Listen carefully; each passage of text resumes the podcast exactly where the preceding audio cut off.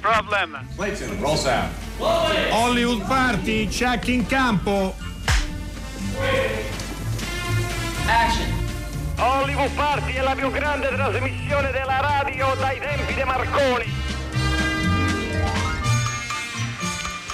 Buonasera, benvenuti a un'altra puntata di Hollywood Party che non manca mai di allietare le vostre serate, anche se la situazione generale in Italia non è fra le più liete, ma insomma speriamo, dai, teniamo duro, teniamo duro e co- continuiamo a combattere contro questo nemico invisibile, altrettanto invisibile per me in questo momento Alessandro Boschi, ma che invece non è un nemico ma un amico, vediamo un po' se c'è. Ale, dove Ci sei? sono, caro Alberto, sono un po' Buonasera. però. Eh, ciao, perché ho appena avuto un Perché? incontro ravvicinato co- con il mio eh, idraulico e un bagno di sangue quando incontri gli idraulici. Comunque sì, Un bagno però vabbè, dai. Di sangue. Esattamente.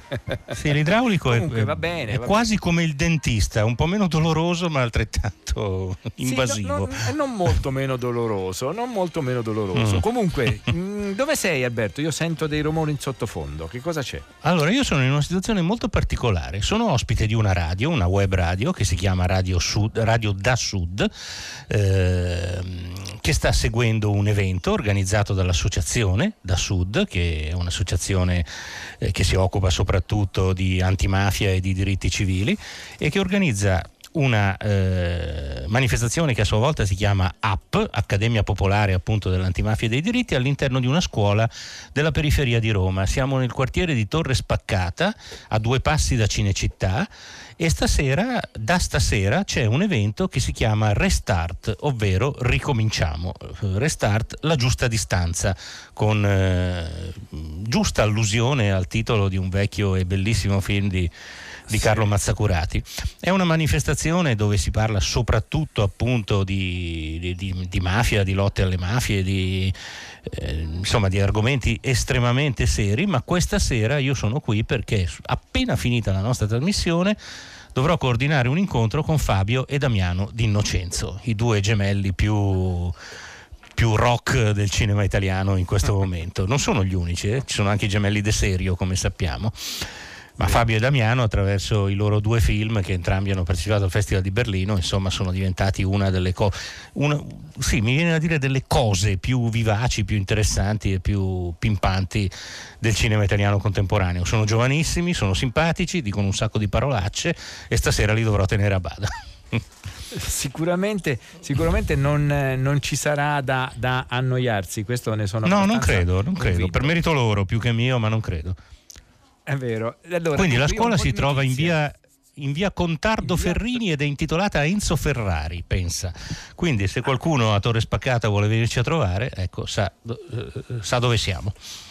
Sembra quasi un calembur. Allora, invece, le notizie di Sì, oggi, vero. ehm, parliamo ancora del, ehm, dell'omaggio, ehm, diciamo del- dell'anniversario di Federico Fellini, il centenario, e naturalmente eh, l'omaggio musicale che la RAI poteva fare a Federico Fellini eh, non poteva che passare per eh, Nino Rota autore di tutte le sue colonne eh, sonore. Ci sono mh, ben due concerti e sono entrambi verranno diretti da Marcello Rota con la partecipazione del soprano Cristina Mosca. Gli appuntamenti giovedì 8, vale a dire questa sera, poi mercoledì 14, sempre ottobre, alle 20.30 su eh, Radio 3. Sono due dirette davvero da, da non perdere. Poi Eh, sì. eh, andiamo a, andiamo a un'altra notizia, Mm, eh, l'ANEC stanzia altri 20 milioni per le sale con- come segnale di sostegno. Eh, oggi il ministro Franceschini ha lanciato un altro grande segnale di attenzione dimostrando di aver recepito il grave stato di crisi in cui versa oramai il settore cinema. E queste sono le parole eh, del presidente dell'ANEC Mario Lorini commentando la firma del decreto con cui si incrementa di ulteriori 20 milioni di euro la quota di 40 milioni di euro del fondo emergenza spettacolo e cinema. E questi comunque Alberto credo che siano eh, immag- eh, insomma, segnali molto importanti. Infine, Eh sì, eh, eh, un'altra il segnale se non altro che lo Stato, il governo non abbandona questo settore, ecco, sarebbe, che sarebbe invece un segno mh, disastroso. Sì, di- sì, sì, sarebbe, sarebbe davvero disastroso. Poi una notizia un po' più leggera, divertente, si farà Sister Act 3 con Whoopi Goldberg, ve la ricordate, la suora un po' eh, svitata La suora in soul. del 1900 La suora Sole, esatto. E, mh, ce n'erano già stati due, non a caso questo sarebbe il terzo, il primo nel, nel 92, poi il, il, sequel che si intitolava Sister Act 2 più svitata che mai, che sono quei titoli che veramente a me fanno impazzire mm. perché non hanno di solito niente a che vedere con i titoli originali. Comunque la, la, cosa, la cosa, interessante certo. è... Dimmi. Certo, quasi 30 anni dopo il primo film, ormai Whoopi Goldberg sì. sarà la madre badessa Beh, sì. Dovranno inventarsi una trama che giustifichi. Boh, vabbè, staremo a vedere. Beh sì, comunque mm, io credo che uno dei motivi per cui eh, facciano questo terzo episodio è perché magari in qualche maniera vorrebbero anche un po' avvicinarsi, ma non certamente ripetere lo stesso incasso del primo che arrivò a incassare, pensa Alberto, 231 milioni di dollari e oggi onestamente eh, non credo che mm, insomma eh, si, si, possa ripetere un exploit di questo genere. Diamo qualche indicazione per i nostri contatti intanto, diamo il numero eh, più importante che è il 335 5634 296 eh, al quale potete inviare sms anche tramite whatsapp, poi naturalmente c'è sempre il, il nostro sito che è hollywoodparty.rai.it. Naturalmente, se volete, scriveteci anche qualche mail. L'indirizzo è hollywoodparty.rai.it. Alberto, tu hai notizie? Credo di no. No, volevo solo ricordare, me ne sono reso conto oggi, eh, lavorando su un'altra cosa, ma tu hai parlato appunto di Federico Fellini eh, appena finirà il centenario felliniano, inizierà, probabilmente con, con, minore enfasi, però inizierà il centenario masiniano, perché Giulietta era nata esattamente, quasi esattamente un anno dopo il marito, era nata nel febbraio del 21 e quindi continueremo a festeggiare questi due artisti, credo, spero, insomma. Sarebbe giusto ricordare anche lei. Sarà. Eh, io sono assolutamente d'accordo perché comunque è, è, una, è una, perso- una, persona molto importante eh, nel, nella vita di Fellini, ma non solo per la moglie, per l'affetto che li legava, ma proprio dal punto di vista artistico. Io credo che sia stato eh un po' eh, sì, anche un pungolo forse per, per Federico Fellini. Eh, io almeno ho sempre avuto sì, sì, è vero, è vero, è vero. Allora, chiudiamo lo spazio con un po' di musica forse per tirarci su. Ma certo. Ascoltiamo, ascoltiamo cosa ci propone l'Arcadia.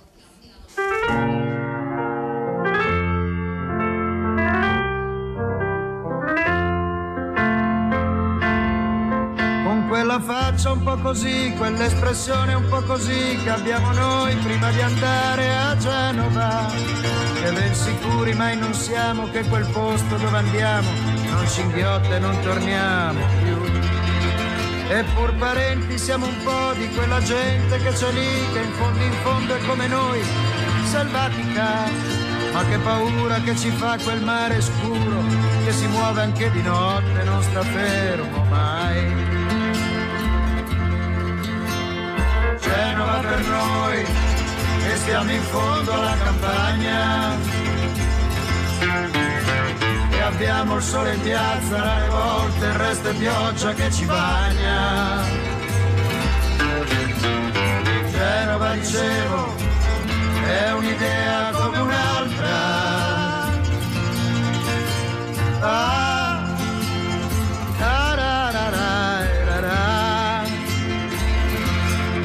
Ma quella faccia un po' così, quell'espressione un po' così che abbiamo noi mentre guardiamo Genova. Ed ogni volta l'annusiamo, circospetti ci muoviamo, un po' randaggi ci sentiamo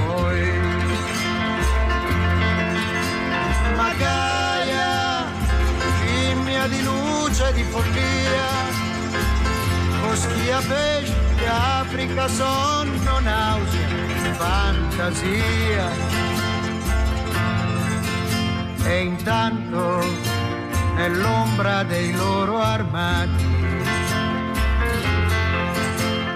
tengono lini e vecchie lavande. Lasciaci tornare ai nostri temporali.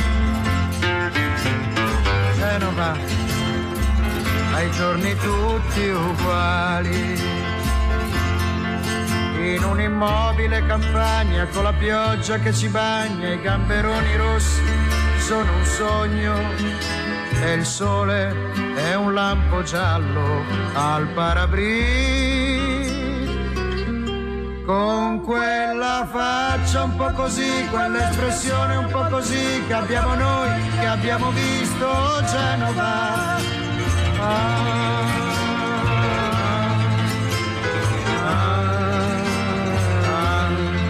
con quella faccia un po' così, quell'espressione un po' così che abbiamo noi, che abbiamo visto Genova.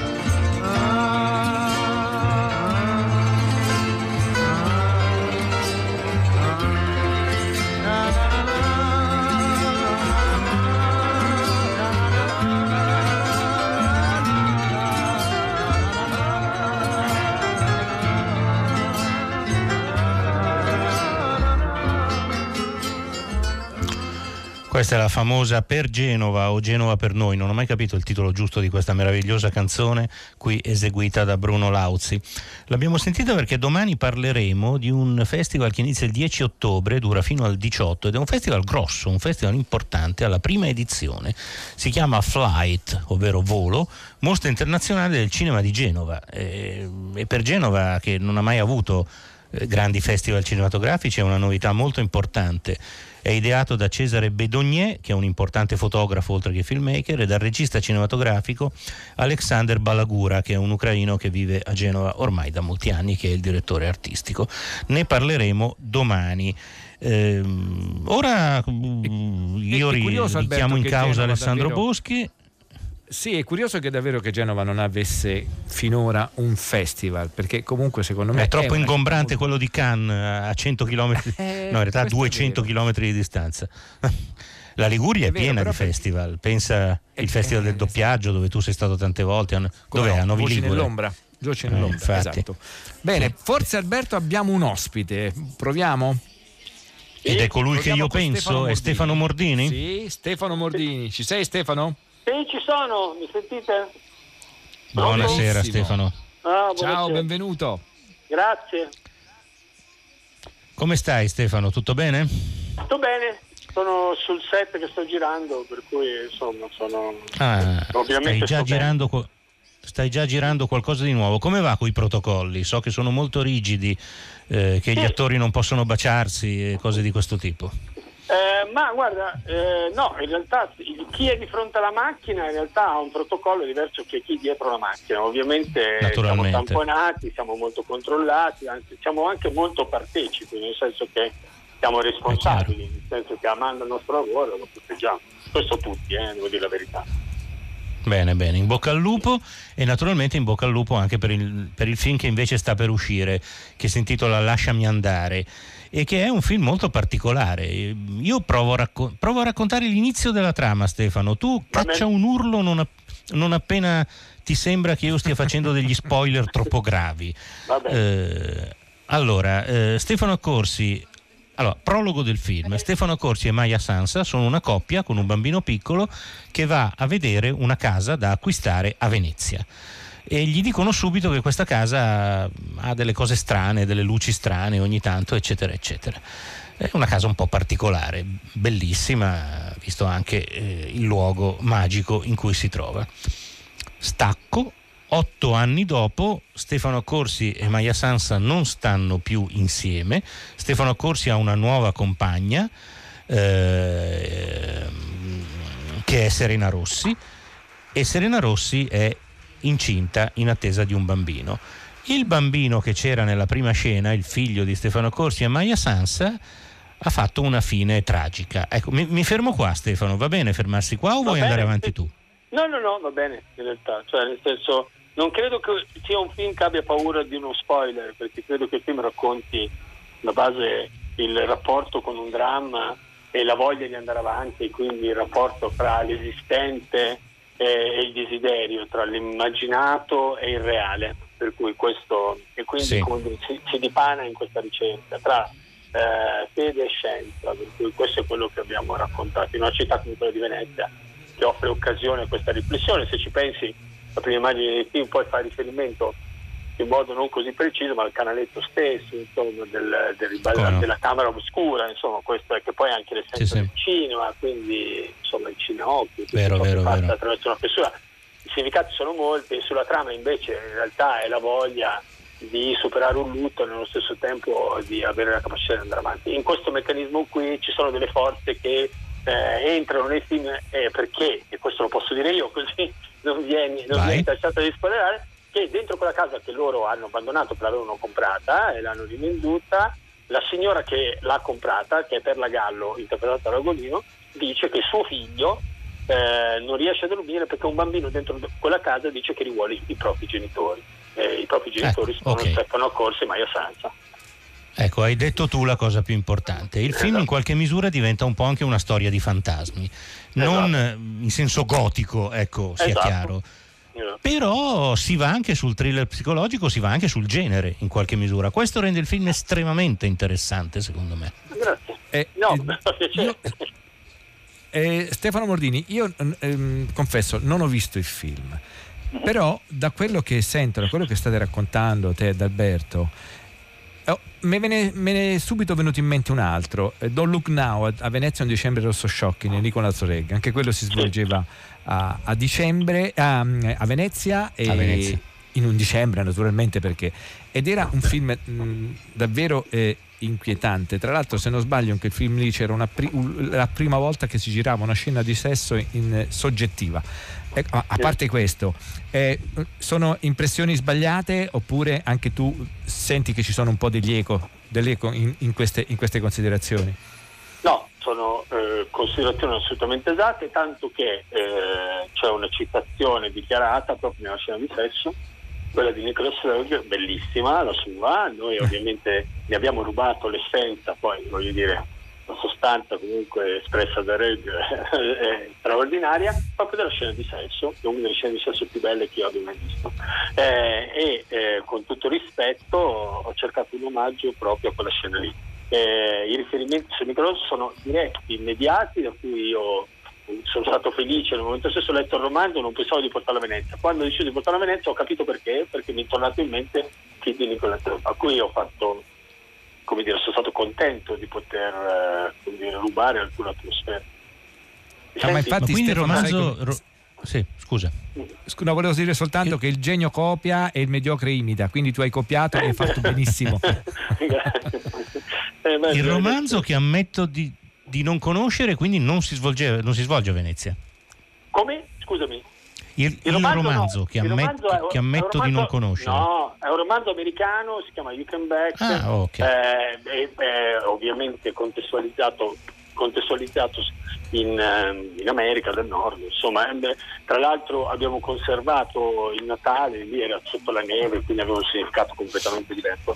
Eh, era una certo. storia di provincia americana, America del Nord insomma, eh, questo, insomma, io l'ho preso l'ho portato e, e gli americani ne avrebbero fatto una cosa alla John Carpenter probabilmente, magari altrettanto interessante, ma questa è una cosa lievemente diversa. Eh, John Carpenter è un grandissimo, eh, sia chiaro. Vabbè, eh, ascoltiamo, ascoltiamo una clip. magari, dice Stefano Bordini. Ascoltiamo una clip di Lasciami andare. Mi chiamo Perlagallo. Mi sono trasferita a Venezia dagli Stati Uniti tre anni fa. E due anni fa ho comprato una casa a Calle San Francisco della Vigna, dove lei abitava con sua moglie. E quindi? No, non so da dove cominciare. Posso avere un po' di acqua e limone? Bicchierino, grazie. Lei ha perso un figlio, vero?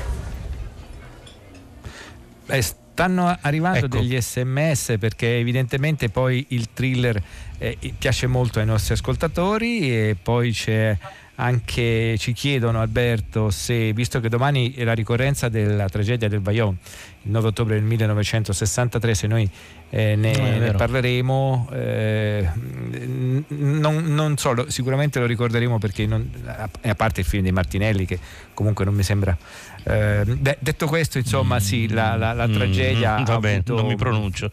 ecco, esatto. Molto meglio, diciamo, Marco Paolini, il suo spettacolo, che secondo me è stata beh, una delle pietre beh, miliari beh. della televisione e, e, della Rai. Se non sbaglio, andò proprio su, su, Rai, su Rai 2. Sì. A te, Alberto. Vorrei ricordare, tra l'altro, che lì c'era una poderosa cronista dell'unità, Tina Merlin, Tina Merlin che è stata cruciale nel denunciare, nel, nel denunciare ben da prima il rischio che al Bayonne succedesse quello. Eh, devo dire che anche il film di Martinelli le rende omaggio facendolo interpretare sì. tra l'altro Laura Morante. Sì. Però ecco, Tina Merlin era un personaggio veramente straordinario che dal, dal, testo di Paolini viene fuori in maniera potente. Sì. Era una cronista Senti. locale, era una corrispondente da, da, da quelle zone per l'unità, eh, però era una e donna divenne, straordinaria. Divenne infatti un fatto squisitamente politico. Chiedo scusa a Stefano per fare quest'ultima precisazione, ma poi la responsabilità che fu addossata alla SADE, che era questa società di sì. costruzione, il cui eh, titolare era Giuseppe Volpi di Misurata, che è lo stesso della sì, Coppa quello Volpi, della Coppa Volpi di Venezia, sì, è vero. È vero, esatto. è vero. Vabbè, è vero. Comunque, eh, Noto gerarca fascista, tra l'altro, prima della guerra, cruciale per portare... Eh, per creare la biennale lì al Lido che stava decadendo sì. e che la mostra rilanciò anche da un punto di vista turistico. Bene, fatta questa digressione, ritorniamo a Stefano Morini. Il film tra l'altro è passato a Venezia, no? Giusto Stefano? È passato, ha chiuso il Festival di Venezia. Eh, ha chiuso il festival, infatti. infatti. Sì, sì, è stato l'ultimo... Allora, nella, nella clip abbiamo ascoltato Valeria Golino, che secondo me è un'attrice che migliora di anno in anno, è sempre più brava, e, ed è un personaggio molto bello, molto interessante, perché anche qui senza svelare troppo Stefano, però è un personaggio dalle mille sfaccettature. Diventa, comincia come una donna che sembra, come dire, con un gesto di buona volontà avvicinare questi genitori e dir loro che c'è questa presenza e, um, Stefano Corsi reagisce molto male, mentre Maya Sansa invece viene coinvolta, è molto più incuriosita, forse disperatamente incuriosita. Esatto. Però poi il personaggio di Valeria Golino prende delle sfumature e sembra uscito da un film di Preminger. Esatto. Eh, che, che, dici? È un buon complimento, lo prendo con grande piacere. Sì, non ci avevo pensato, però è vero che il personaggio si può ricordare. Eh, è così, insomma, è stato scritto così, poi tu ben sai essendo eh, esperto amante di cinema, poi i personaggi vanno vestiti dagli attori e Valeria, eh, che ascolta molto bene l'aria in cui si muove, sa portare eh, anche con delle micro fratture all'interno del personaggio qualcosa di più di quello che c'è scritto. E quindi in un'impostazione, ovviamente da genere, che era abbastanza precisa su di lei, poi lei ha aggiunto qualcosa di più. Eh, e questo ovviamente ha fatto sì che lo potessimo eh, seguire per la Gallo eh, dire, con più curiosità ancora, senza sapere bene a volte cosa ci avrebbe dato in più. Stefano Mordini, sì, in certi eh, momenti sembra sensazione... rubare la scena proprio, vero? Vai Ale, scusa. Eh, no, no, scusa tu. Ehm, volevo chiedere a Stefano Mordini, che ha fatto anche recentemente altri film che possiamo comunque in qualche maniera definire di genere, eh, vorrei sapere se lui ha la sensazione che il genere stia un po' rinascendo. Secondo me, ehm, io insomma ho questa sensazione che è una sensazione eh, è positiva. E, e, quali sono mm, secondo te i motivi, Stefano? Perché sta vivendo una seconda giovinezza, anche se forse è un po' prematuro eh, così festeggiare, perché per me sarebbe davvero una festa il ritorno del, del cinema di genere? Ma allora, i motivi possono essere diversi, solitamente quando il cinema è in crisi i generi lo aiutano, no? perché in realtà mm-hmm. settorializzano una scelta. Allora, siccome il cinema un po' vive la crisi anche del tutto l'intervento del, dei digitali, insomma, dei portali, allora il genere, come dire, no? costruisce comunque delle persone più specifiche, più affezionate che vanno specificamente per vedere qualcosa che gli piace nella modalità in cui viene raccontato. No?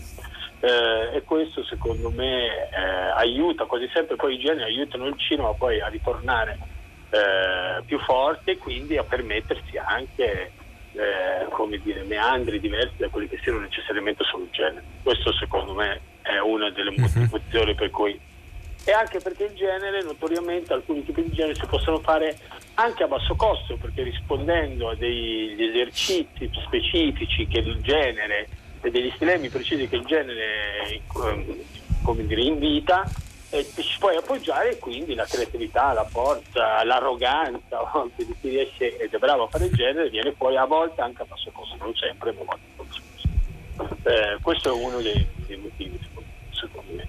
Eh, io peraltro mh, amo, amo, adesso è una prova grossa, però mi, eser- mi esercito, provo, a volte non ci riesco mai a ibridarli, ecco, questo interessa, perché mi appoggio al genere e poi poter raccontare a volte cose a più a lato del genere.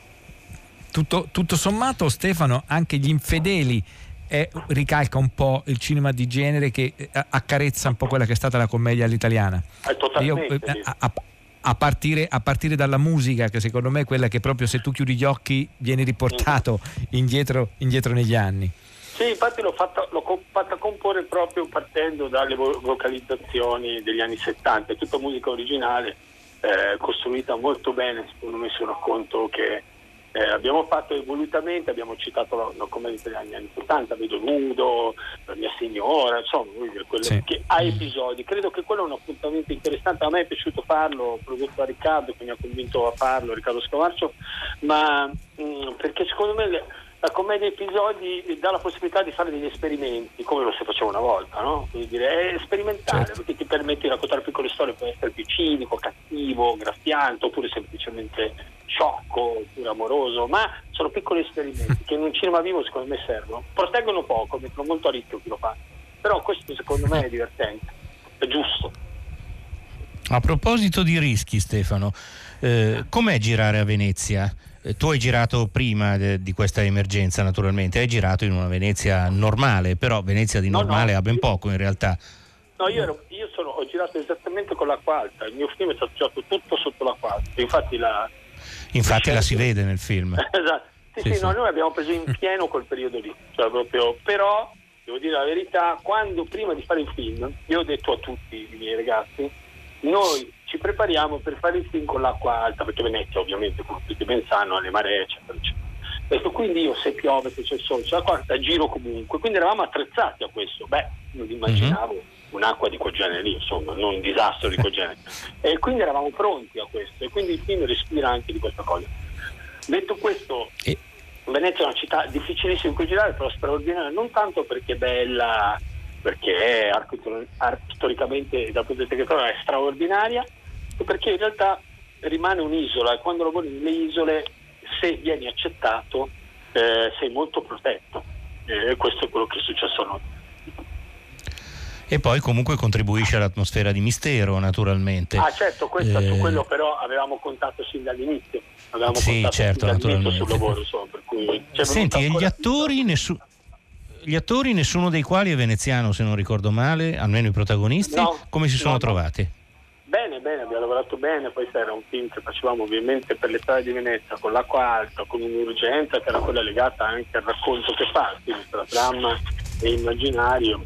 Eh, poi, come dire, a un certo punto il gruppo ancora di più si era dedicato stando dietro queste difficoltà. Sai come funziona a volte? O ne esci dalle difficoltà no? o se ci stai dentro, ovviamente vuol dire che fai squadra. Eh, poi io di fatto ho è una, Valeria è un'amica, Stefano ci avevo lavorato in provincia meccanica, eh, tutta gente che conosco molto bene, che avevamo voglia di lavorare anche insieme, insomma, non lo facevamo solo per, per scelte artistiche ma anche personali.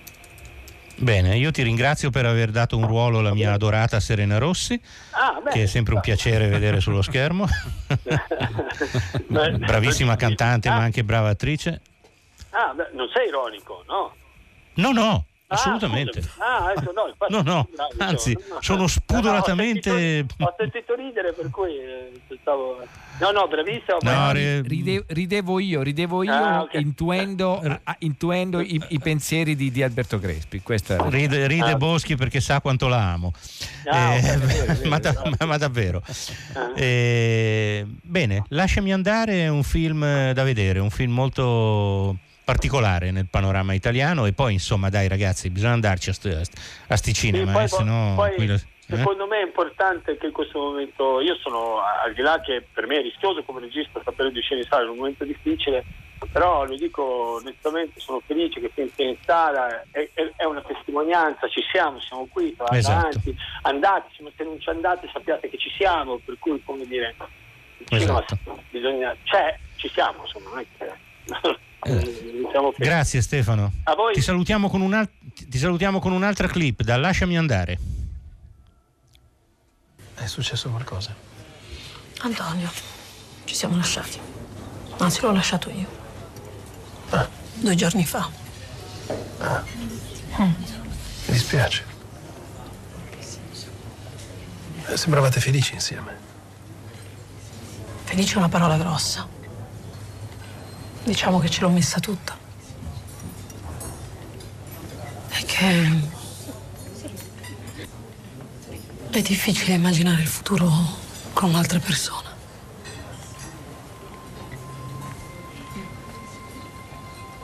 Tutte le mattine mi sveglio pensando a Leo.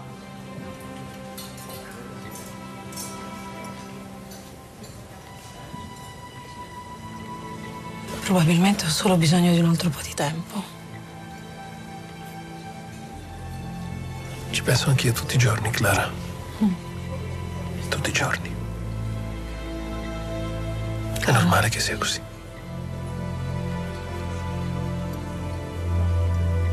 Allora al 5 andiamo a prendere una rosa nuova. Perché quella bianca è morta con la gelata. Mi accompagni? Possiamo scegliere insieme. Io e Anita aspettiamo un bambino. Nascerà la prossima estate. Dove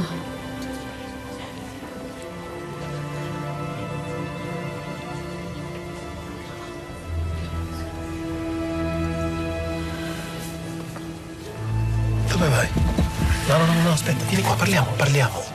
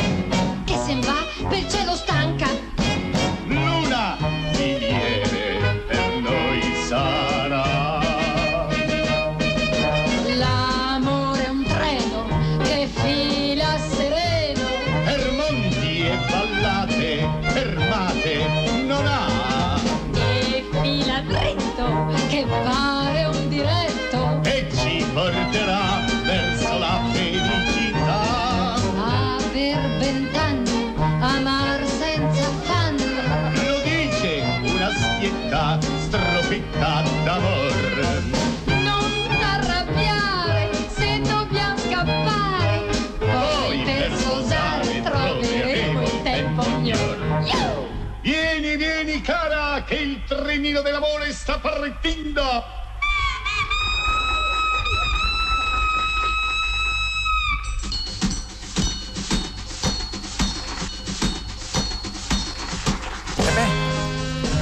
Ok, questo è Polvere di Stelle, l'avete riconosciuto tutti, Alberto Sordi e Monica Vitti, Il treno dell'amore, poi parte anche Mando Ai se la banana non ce l'hai. Insomma, Che è un una cosa migliore, tutti, è un peraltro, film- ma insomma, vabbè. una delle cose migliori, sì, devo dire.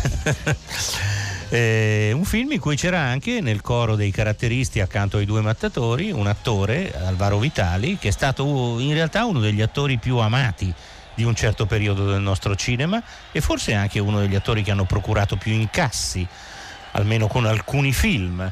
E perché parliamo di Alvaro Vitali, Alessandro Boschi? Parliamo di Alvaro Vitali perché è uscito un libro, non solo Pierino, e noi abbiamo il suo autore. Devo dire però Alberto di stare un po' attenti a questo, a questo ospite perché lui non è che si occupa solo di cinema, lui è uno psichiatra, psicoterapeuta e quindi dobbiamo, insomma, sono sicuro che conoscendone il carattere eh, starà molto Potrebbe darci attento dei a come buoni consigli. Eh, spero di sì. Benvenuto a Hollywood Party a Ignazio Senatore. Ciao Ignazio. Ciao Alessandro. Buonasera ciao, Ignazio. Ciao, ciao, Ciao. Alberto. Senti, allora, Allora. dici, dici subito, dici subito come ti è venuto in mente, come- non so- a, a te non solo come esperto di cinema, ma come soprattutto psichiatra, ufa- di fare un libro su un monotema- monotematico su Alvaro Vitali. Ma in realtà io parto da lontano perché l'ho fatto intanto con tanti registi, Faenza, Piccioni, Luchetti, Calopresti, Dalatri, Del Monte e poi anche con Giuliano De Sio, Lina Sartri e Lando Buzzanca, giusto per rimanere nell'ambito dei comici e mi è sempre incuriosito questa figura di questo eh, caratterista buffo con la faccia buffa, simpatico, che a me faceva molto ridere. Eh, io in realtà l'ho scoperto tardi perché quando, quando eh, Alvaro Vitale con i suoi film eh, insomma furoreggiava eh, nelle sale italiane, insomma io devo dire un po' da cinefilo, non è che mi andavo a vedere i film suoi, l'ho scoperto dopo con le, le trasmissioni in televisione perché ormai davano per, a- ogni, ogni sera davano insomma, questi film un po' scollacciati con queste donne bellissime, dalla Fenech, Gloria Guida, eccetera. Io già l'avevo incontrato a un festival del cinema e mi ricordavo insomma, di questa persona anche con una grande umanità, devo dire la verità, con, con anche un po' triste, nel senso che era stato un po' messo ai margini, soprattutto anche della critica che lo attaccava come scorreggione, ma in realtà poi lui, se vediamo i suoi film, insomma, era quello che era deputato assieme a Banfi e a Memmo Carduti, fa ridere la platea, insomma.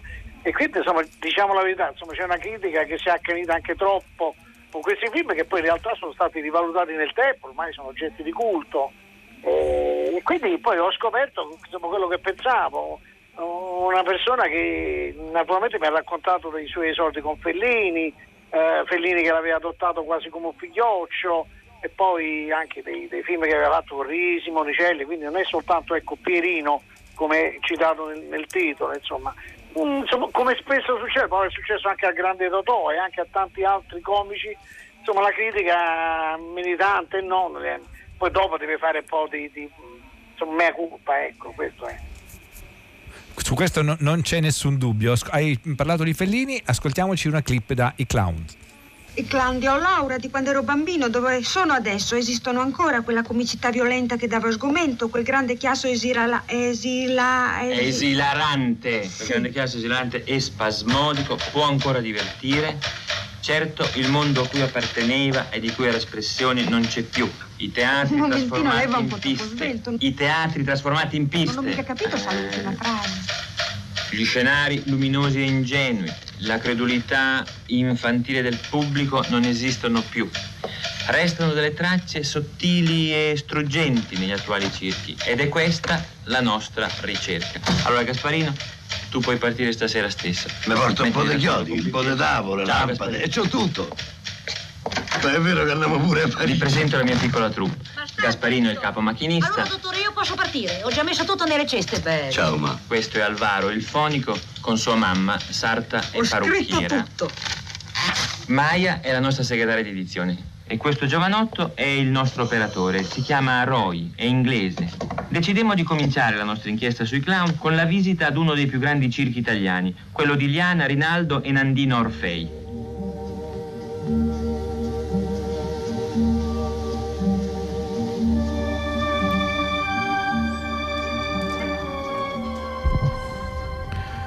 Liana, Rinaldo e Nandino Orfei. Fellini chiamava tutti Nandino, eh, Marcellino. Così. Alvaro sarà stato Alvaretto probabilmente, Alvarino, no? Sì, infatti. Lui Alvarino, libro, eh, sì. questo episodio divertente che stavano girando a, ad Ostia, una scena dove lui doveva essere era vestito da balilla e a un certo punto c'era nel, nel film un personaggio che eh, ripeteva a memoria il discorso del duce e dei passanti eh, individuarono come personaggi reali, per cui cominciarono a, a, dire, a prenderli a male parole, insomma.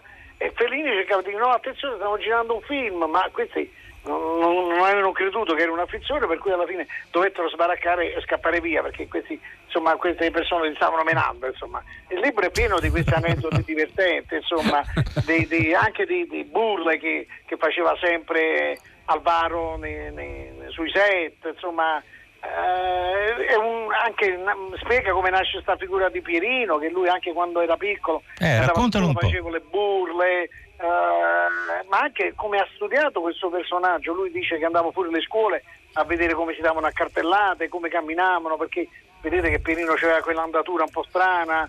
Uh, tutto, per il resto anche Fellini gli aveva detto tu mi sembri, mi sembri Pierino, un personaggio come Pierino, perché se vediamo anche in Amarcord era come tutti i personaggi di Fellini, era già caratterizzato. È un monello.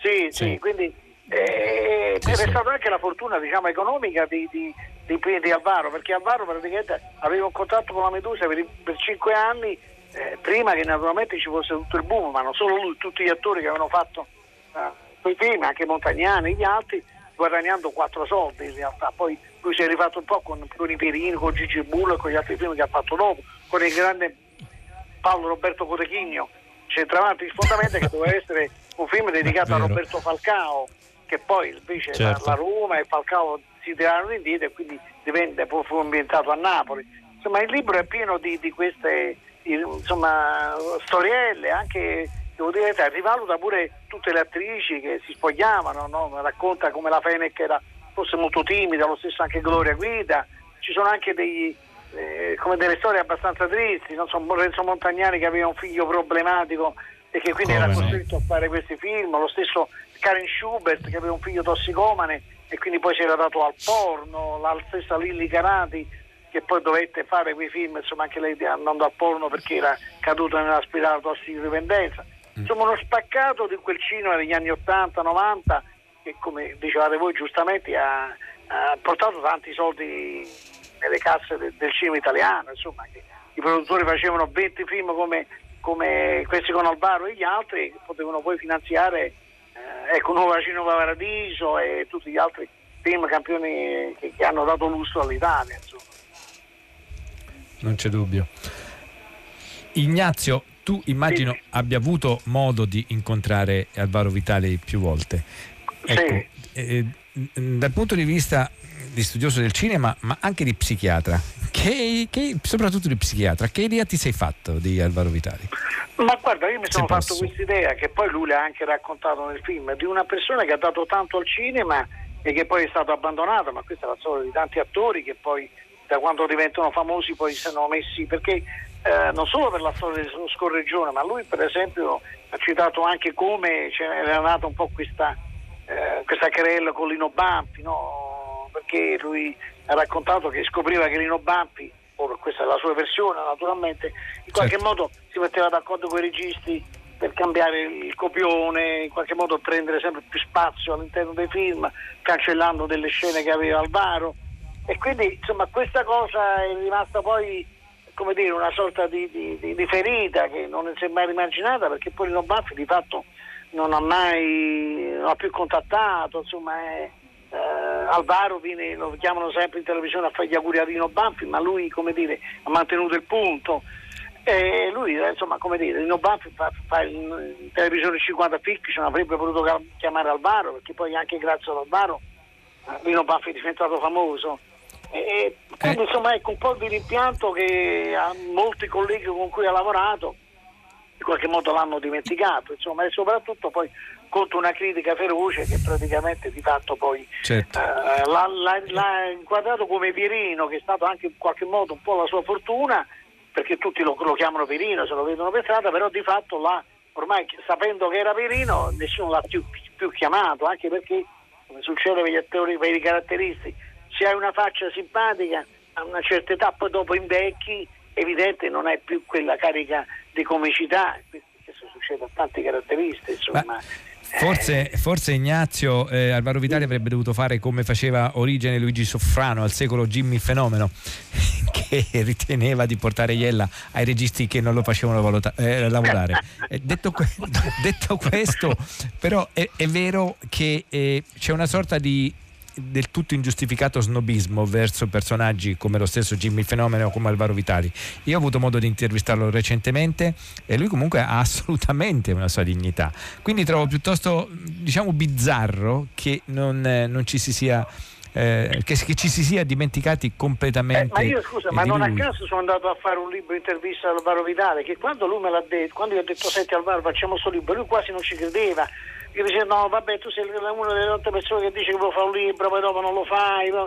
Invece ho detto no guarda ma tu sei una persona che secondo me merita un posto, non è possibile che nessuno ti abbia mai dedicato un libro, perché poi io ho un po' la sindrome di Fahrenheit 451, cioè ecco come è successo con Lando Buzzanca, cioè personaggi che hanno dato tanto al cinema italiano che poi, vabbè, Buzzanca perché diciamo che era di destra, è stato, eh, allora veniva abbandonata la critica da chi io, come dire, non, certo, non, non sono di quella sponda, però personaggi che hanno fatto tanto per il cinema italiano poi sono, eh, ripeto, nessuno che, che- che si prende cura di e Mi sembra assurdo questo. E quindi io vado un po' alla ricerca di questi personaggi che poi eh, non solo devono essere rivalutati per quello che hanno fatto, ma perché poi sono belle persone, perché poi questa, ecco, da psichiatra io dico, ma se uno ha fatto certi film eh, ha espresso certe eh, una vitalità, ecco, sorri- a me va- Vitale quando rideva mi faceva morire da ridere. Insomma, sono persone che poi si stanno sulla cresta dell'onda, evidentemente sono, ci sono delle persone dietro i personaggi che Mm. e devo dire la verità non mi è mai capitato di, di, ave- di avere delle buche, insomma, anzi, ripeto, lo stesso con Lina Sastre, con tutti i registi, con Giuliano De Siro, belle persone che meritano, uh, meritano uno spazio, un posto nel cinema italiano, insomma. Eh. La, la, vitalità poteva essere un altro titolo del tuo libro. La vitalità di Vitali. guarda, C'è tempo di mandare un'altra era... clip? Temo di no. No. No, no, no, non ce la facciamo. Peccato. Abbiamo mandato solo una clip e... di Fellini, quindi siamo stati i soliti maledetti snob, ma comunque va bene, va bene così. Vabbè, questo magari ci chiederemo un consulto proprio al Aspetta, nostro io però voglio dire senatore. che questo libro verrà presentato al Festival Avelio Ferreri che si terrà eh, si sta già tenendo in questi giorni. Oggi c'è una, una, un pensiero a, dedicato a Tatti Sanguinetti. Eh, poi uh-huh. il libro verrà presentato sabato con Alvaro al, ad Alessandria, perché il primo Ferrero è dato ad Alessandria. Eh, quindi, come dire, insomma, è anche un tentativo di rimetterlo un po' in pista Alvaro, dai con la speranza Beh, è un bel riscatto ma, perché ma lui, il, ma lui il cava, premio Delio eh, Ferrero è dedicato a uno dei più grandi critici italiani appunto Poi, Delio Ferrero. è il Festival della Critica quindi che venga presentato lì è una bella cosa dai. Ma visto, è una rivincita. siamo tra colleghi e critici quindi mi sembrava giusto non solo ricordare esatto. Fatti, ma ricordare anche Roberto Lasagna e Giorgio Simonelli che fanno ogni anno questo bellissimo festival. Esatto. va bene grazie Ignazio. Ciao. Grazie a voi ciao ciao ciao Alberto la sigla mm, facciamo i saluti e naturalmente vediamo chi ha fatto questa trasmissione. Questa trasmissione è stata fatta da Francesca Levi e Maddalena Agnisci, che sono le nostre curatrici, da Luciano Panici, il tecnico che insieme a tutti i tecnici della sala controllo ci ha mandato in onda, poi Massimiliano Bonomo, Riccardo Amorese, Erika Favaro, eh, Stefano Mordini, Ignazio Senatore e naturalmente Alberto Crespi. Naturalmente Alessandro Boschi, io permettimi di salutare ancora i ragazzi di Radio da Sud che mi hanno ospitato nel loro studio stasera, grazie al potente wifi messo a disposizione, sono potuto andare in onda insieme a te. A domani, a do- domani puntatona, a eh? domani. non diciamo nulla, eh, ma sì. domani puntatona. No, per l'amor di Dio. Ciao.